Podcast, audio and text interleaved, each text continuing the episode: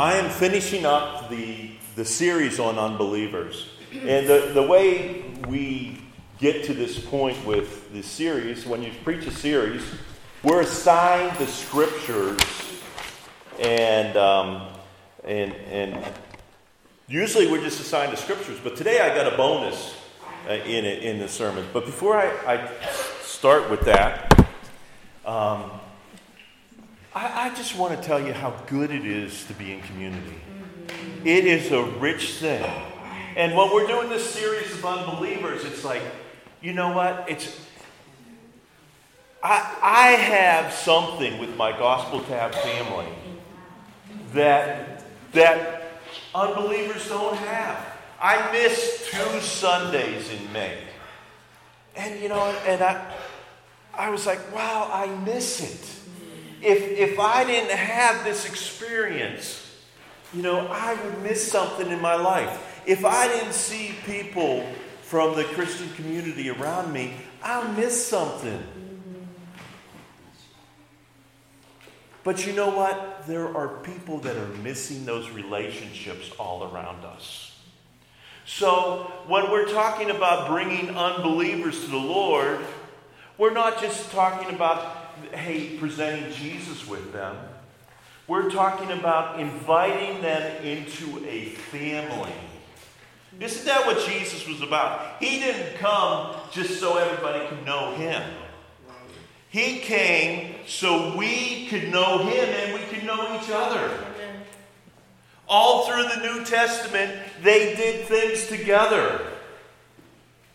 We talk about Pentecost Sunday that's coming up. The last thing Jesus said is said, wait for the, for the power that's coming out, coming after you. And then, you know what it says about the disciples?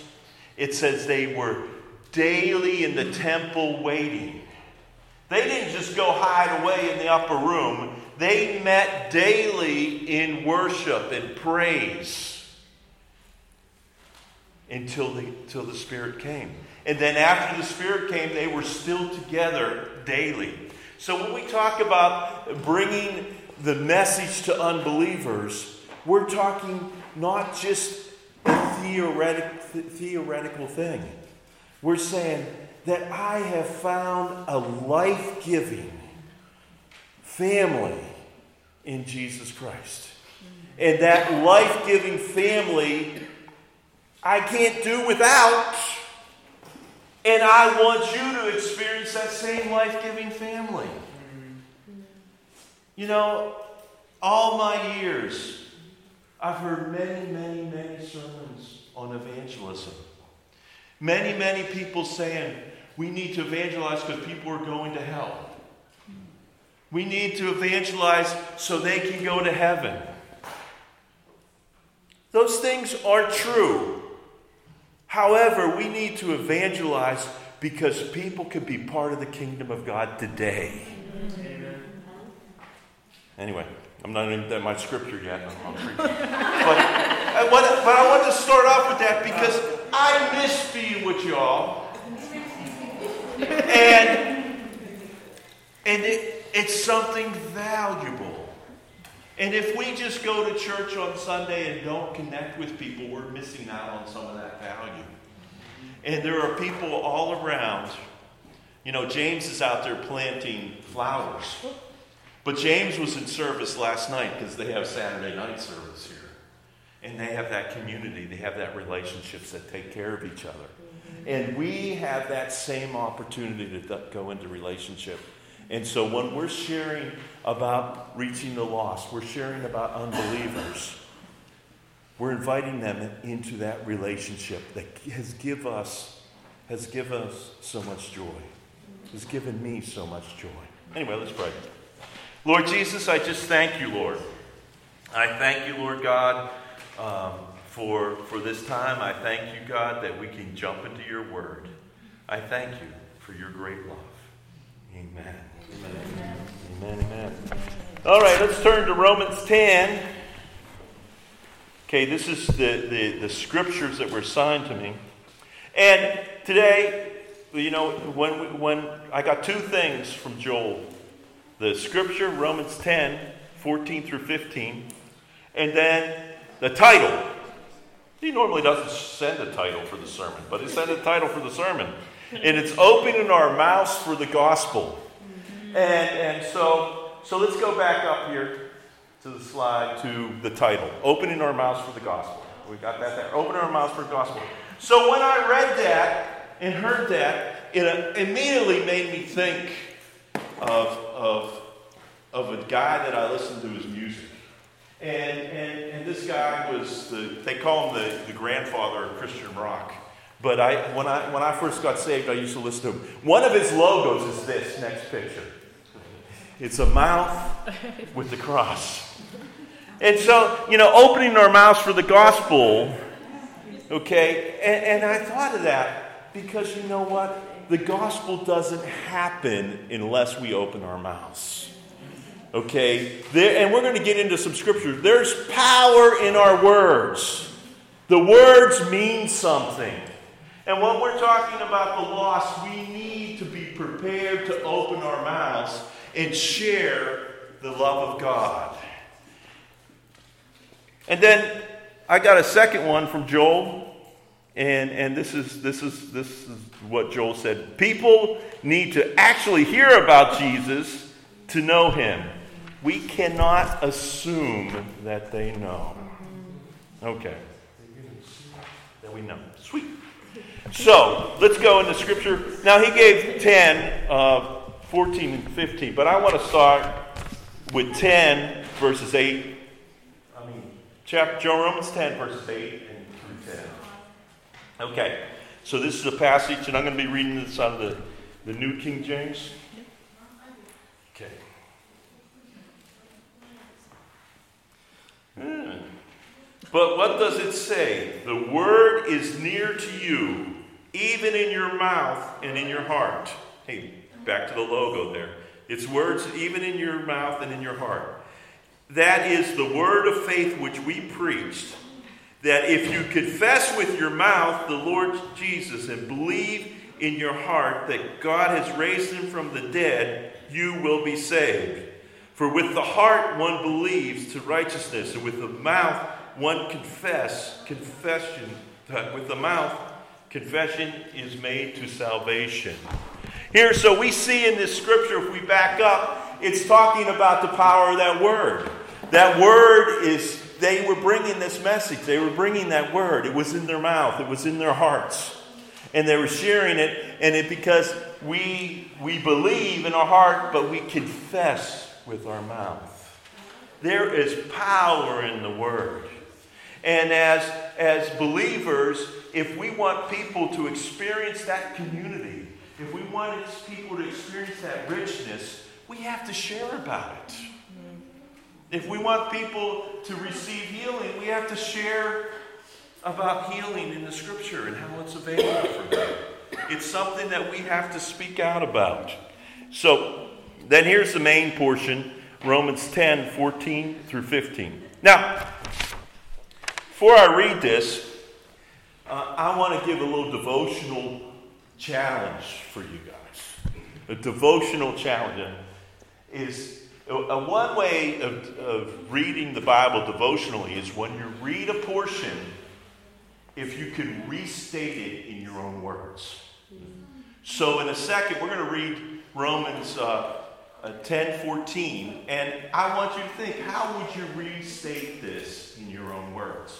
And then we're going to ask a couple people. So this is this is an assignment because I don't want to be doing this all myself. Okay, so we're going to read 10, uh, 14, and 15. But in 14, I want some people just to think how would you restate this when it says? Okay, how then shall they call on him in whom they have not believed? And how shall they believe in him of whom they have not heard? And how shall they hear without a preacher? And how shall they preach unless they are sent? It is written, How beautiful are the feet of those who preach the gospel of peace, who bring glad tidings of good things. So, 14. So, how then shall they call upon him? So, verse 14, when we read that, if you would put verse 14 in your own words, what would you say? Anyone? Diane? yeah, just the, this is two verses, so so it, it ends right here after without a preacher. The first one, how can they call on Jesus if, if they if, if they don't believe in him? They don't hear about him.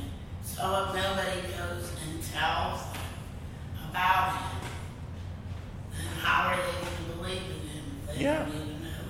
If no one tells, how are they going to believe it? Yeah. Yeah. To tell them about it, how are they going to find it? Yeah. There you go. Okay. Someone else. How would you restate that, Jack, that, that verse? Ella. Um, I would restate it as, um, unless someone tells me about the good news of the Lord, and you aren't, you weren't able to uh, believe what, you know what? um, That was good. That was good. That's good. That's good. Now, why am I? uh, Why this is? You say, boy, I've come to hear a sermon and he's having me talk. So, but the reason is, is, is this is part of coaching. Mm-hmm. Is when you have people take the things that you're talking about and restate it, they'll most likely remember it. Because as a preacher, I want you to remember, not just hear. So, anyone else? How one more person? How they would restate this this this fourteen? Michelle. So this is probably really crazy, but I'm just gonna say it because that's what came to me. So you have, this is like an analogy, you have a swimming pool, Mm-hmm. but it's not filled with water, it's filled with acid. Ooh, ooh. And you know that it's filled with acid, so if anybody goes in that pool, they're gonna be hurt, they're gonna, Yeah. you know. You have this knowledge of that, yet you don't tell anybody. Yeah. Ooh. Yeah. So are you gonna choose to tell so that you can save people from going in there? Yeah. Or are you just gonna choose to be quiet? How will they know Yeah. if you don't tell Yeah. them? Yeah. So so she's bringing it. This is a good thought because people are hurt by not stepping into the things of God. Okay, God doesn't hurt them; they hurt themselves. But by not stepping into the things of God, they're hurt. So if we can avoid someone getting hurt by telling them, you know, that, that's awesome. That's awesome. Okay. All right. I'll give one more chance, then I better read mine. Anyone else? All right. This is how I said it in my words in, in Romans 10 14. People don't believe, people haven't heard, people need a preacher. Okay? People don't believe, people haven't heard, people need a preacher. And this is it. The people don't need a preacher as someone in the pulpit. People need a preacher in someone who's going to proclaim the Word of God to them. You don't have to be in the pulpit to be a proclaimer of the Word of God. Each one in this room, everyone in this room, from the youngest to the oldest, is called to proclaim the goodness of God. How, who's youngest here? Well, she's downstairs. Oh. Okay. Kim, what's your son's name? Kai? Kai is probably the youngest. Kai can proclaim the goodness of God. He might not proclaim it as, as eloquently as I'm one of the older people in the room. I'm not the oldest in the room, but I am one of them. So Kai might not be able to proclaim it as eloquently, but he can proclaim the goodness of God, the things of God. Each one of us are called to be a preacher. Okay, each one of us. And how do I know that? Because what did Jesus say? Before he went to heaven, he said, Go and preach the gospel. He said it to all of us. there is, I keep putting my notes over this thing, so who knows if it's working. There is power in the spoken word. And I just want to give two examples. You know, we talk about the word. The word, word is important. And right back in Genesis, Genesis 1 3, it says, Then God said, Let there be light.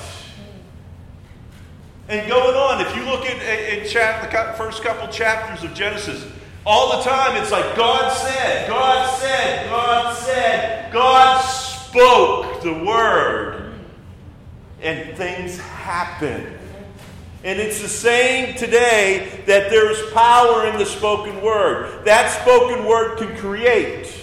Hey, parents, that spoken word can create, and that also that spoken word can destroy. We need to guard what we say and say we're going to speak words of life because the spoken word is powerful. Right later on in Romans 10, it says this So faith comes by hearing, and hearing by the word of God.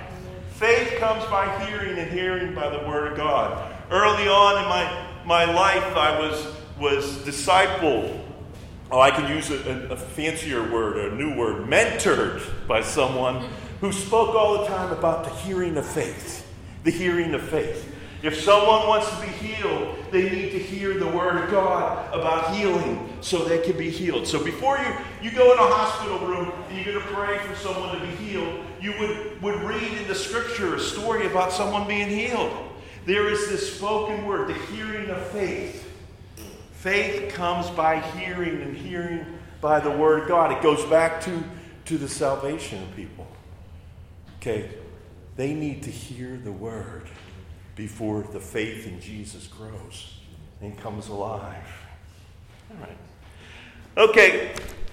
Well, I, I, we don't want to go too deep into this passage, but I had some things in my heart. One, I, I, I felt that the Lord wanted me to talk today because God wants us to be proclaimers of the word, each one of us here. And people, well, we, we've read in 14, people may not get saved if they don't ha- have someone proclaim the word to them.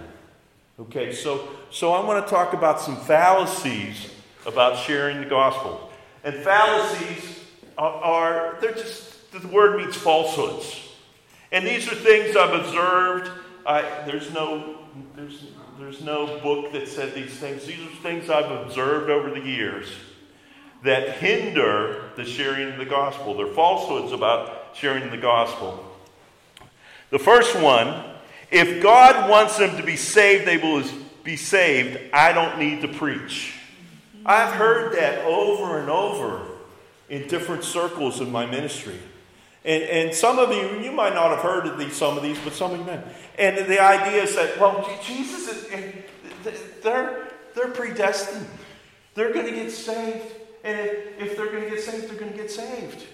So you don't have to go preach the gospel. You don't have to share the word. That flies directly against what Romans is saying. Okay? And, and I, I'm not getting into the theology of predestination or anything, but the fact is, it doesn't matter if where you fall in that, that gambit, we still need to preach the gospel. Because why? Jesus commanded it. Why? We see it echoed again here. How can they hear if there's not a preacher? Or a proclaimer is a better word. There's no someone sharing this word. So through, if someone comes and say, "Hey, I don't need to do it because God's going to take care of it," well, God's going to use you to take care of it.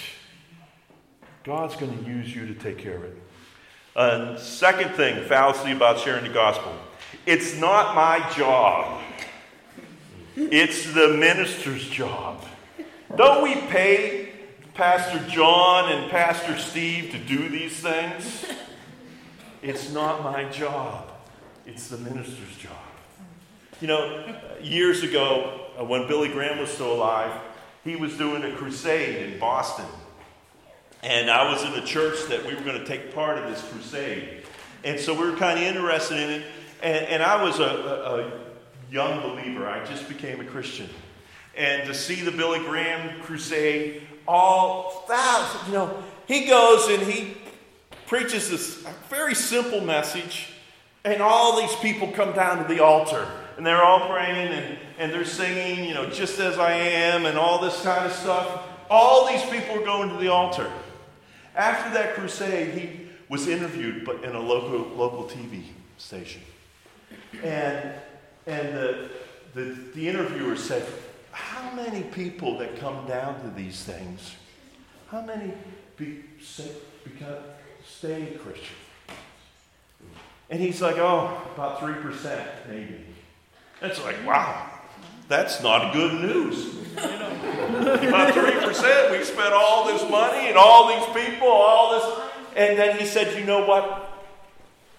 He said, But those that are personally brought to the crusade by someone and and they come to the altar that they're way up in percentage.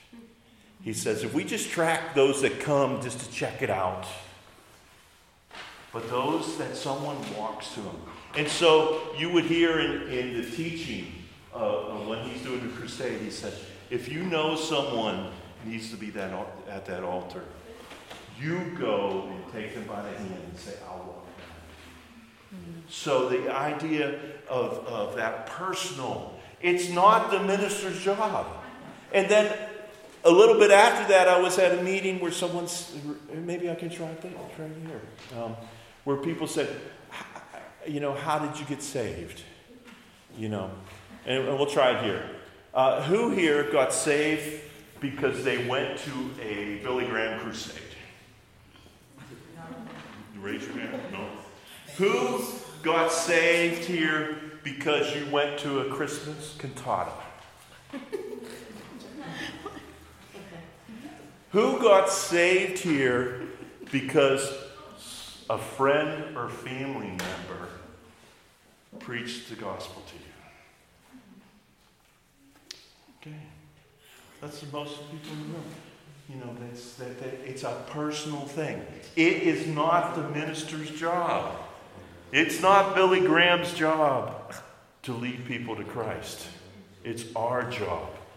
Was he influential in that? Yes. And 3% is still better than nothing. So, the third thing, I don't have to preach. And this is one you hear a lot. I don't have to preach. I just have to live a good life and they will come to me and ask. Has anyone ever heard that? I don't have to preach. You know, I just have to live a good life. Okay, you know, the thing is, the Bible says this, you know, there is none righteous, no, not one. It doesn't matter how hard we try to live a good life, we can't live a good life. And the fact is, there are a lot of people, and I've heard this said that only Christians know how to love. Hmm? I've heard that said. Only Christians really, truly know how to love. But I know a lot of people that aren't Christians that will die for their family. They know how to love. So when they see someone being good, they're like, well, that's a good person. It's very unlikely that they will come and say, hey, what makes you different? Because, and what that comes out of is this idea that, that, that, that we go to heaven because we're good. Do you ever hear this? It's like, there's a big balance beam up there. If I do enough good things, I'll get to heaven. If I do, you know, and, and, and having that, that, that type of idea is like jumping out of an airplane without a parachute. There's no security. but we need to to open our mouth and preach the truth of the Word of God. People may see, now we do need to live good in our neighborhood. We do need to be a, a, a testimony of righteousness. We need to do those things. But we still need to open our mouth and yeah. preach the gospel. Then the last thing is, and I hear this one a lot I don't know enough Bible to witness. I don't know enough. I'm not, I have to study a little more before I know. And the fact is, the fact is, you don't know, have to know all the Bible verses. you can tell people what Jesus did for you and invite them to find out that same thing. You could tell them, I have this really great community that I go to. It's called the Gospel Tab, or I have this really great community, whatever uh, church you may go to. And you don't need all that Bible knowledge to witness. Now, we have talked a couple weeks ago, we've talked and we keep mentioning it, this idea of a person of peace. And the person of peace comes from a gentleman named Mike Breen. And, and I, I want you to hear a quote from Mike Breen about the person peace. About the person of peace. Okay? Um, Mike Breen says this Very simply, a person of peace is one who's prepared to hear the message of the kingdom and the king. He is ready to receive what God will give you to say at that moment. So, Mike Breen is saying a person of peace is someone who's ready to hear what you have to say. So, we can have our person of peace. We can pray for them. We can, can be, give them gifts. We can do these things. But ultimately, we're going to have to open our mouths and share the truth of the gospel. Okay, because even if they've been around church here and there, they might never have heard the full gospel message. And so I just want to challenge you to learn uh, simple ways to share the gospel. And it could be different ways. And a long time ago, someone gave me a nut. It says, You need to learn the gospel in a nutshell. I'm like, okay. So I tried to buy nuts for everybody here, but they're out of season. It's a, a Christmas thing, Thanksgiving thing. So you can't, I could have bought peanuts, but they make a mess. So, so and I'm like, and I was thinking about that. I'm going to tell them, encourage them to have gospel in a nutshell. And I'm like, well, what does this really mean? The gospel in a nutshell. Well, the term nutshell means to, to, to say something in a very brief and concise way. And the reality, it goes all the way back to the Greek because someone wrote an elaborate Greek poem in such fine writing that it fit in a nutshell. And so that's why we use that term. So, but here I want to talk about a gospel in a nutshell. And, and, and so I brought my nuts here. But there's some that I've learned over the years. And I'm going to give you some. You could Google them, but then I'm going to t- talk about one. Um, one is four spiritual laws. Has anyone ever heard of these four spiritual laws? Okay, it's a, it's a way. And, and God uses us in all different ways. So I'm not saying you have to go memorize the four spiritual laws. But over the years, at times, it's been helpful. You know, that you need to say, okay, if my person of peace is the one who's going to hear the message of the kingdom, I need to be able to share the message of the kingdom with them. What, what are you going to tell them about the kingdom? How are you going to tell them about the kingdom? Okay, another one over the years is the Roman roads, which goes through a lot of what we've been reading in, in here. Is that, that, that they have the Roman road is, is like eight different verses out of Romans. But if you Google it, you'll find different versions of the Roman road. There's another one called the Wordless Book. Has everyone seen the Wordless Book? Hey, it's interesting. Wordless book has to do with colors. You just share colors. This, we used to go to the, the local city fair in Maryland, and they had the, the Christian Farmers of America. They would have these sticks. This one I've had for years. Some of them look nicer than that. But on the end of the stick, they drill a hole and they put these beads.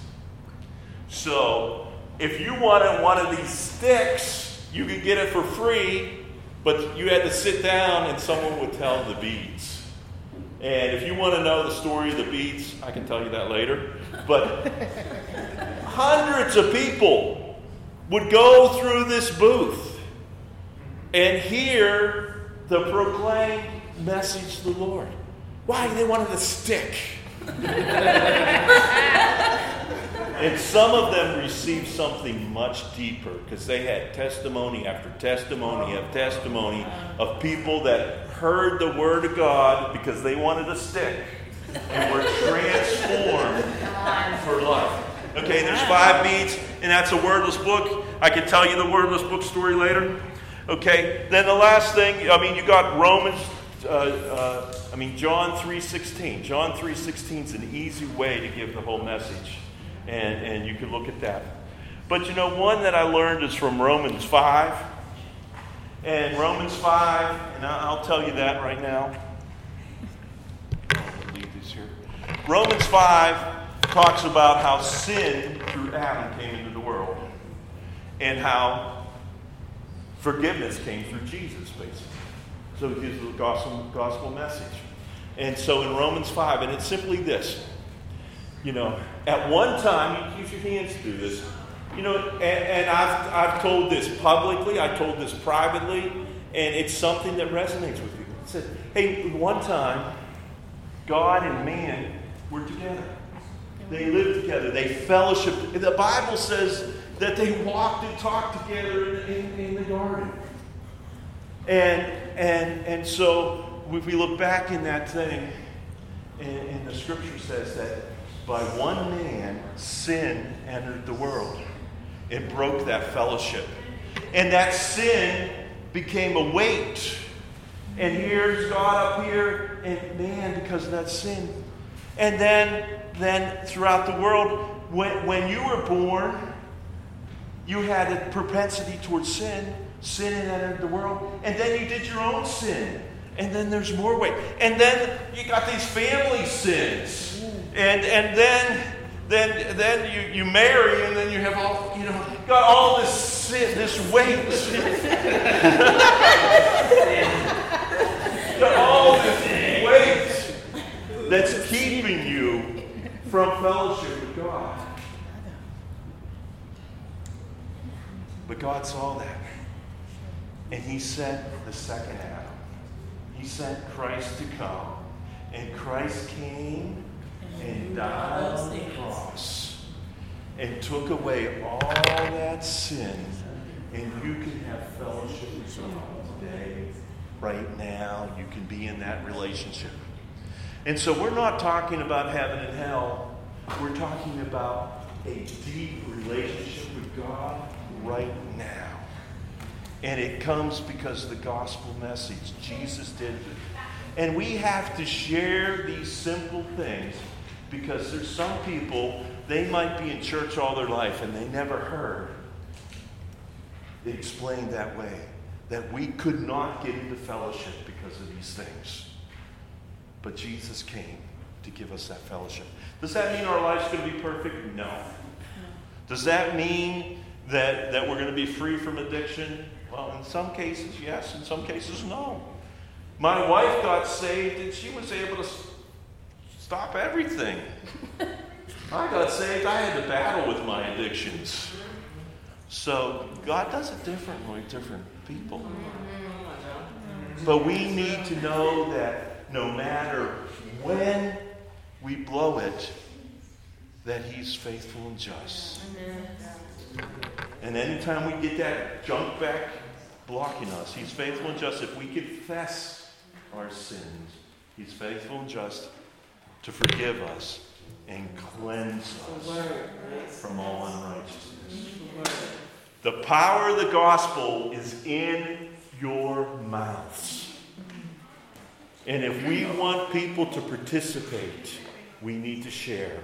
You need to plan, you need to ask for divine appointments, but you need to be willing to open your mouth. Amen. Amen.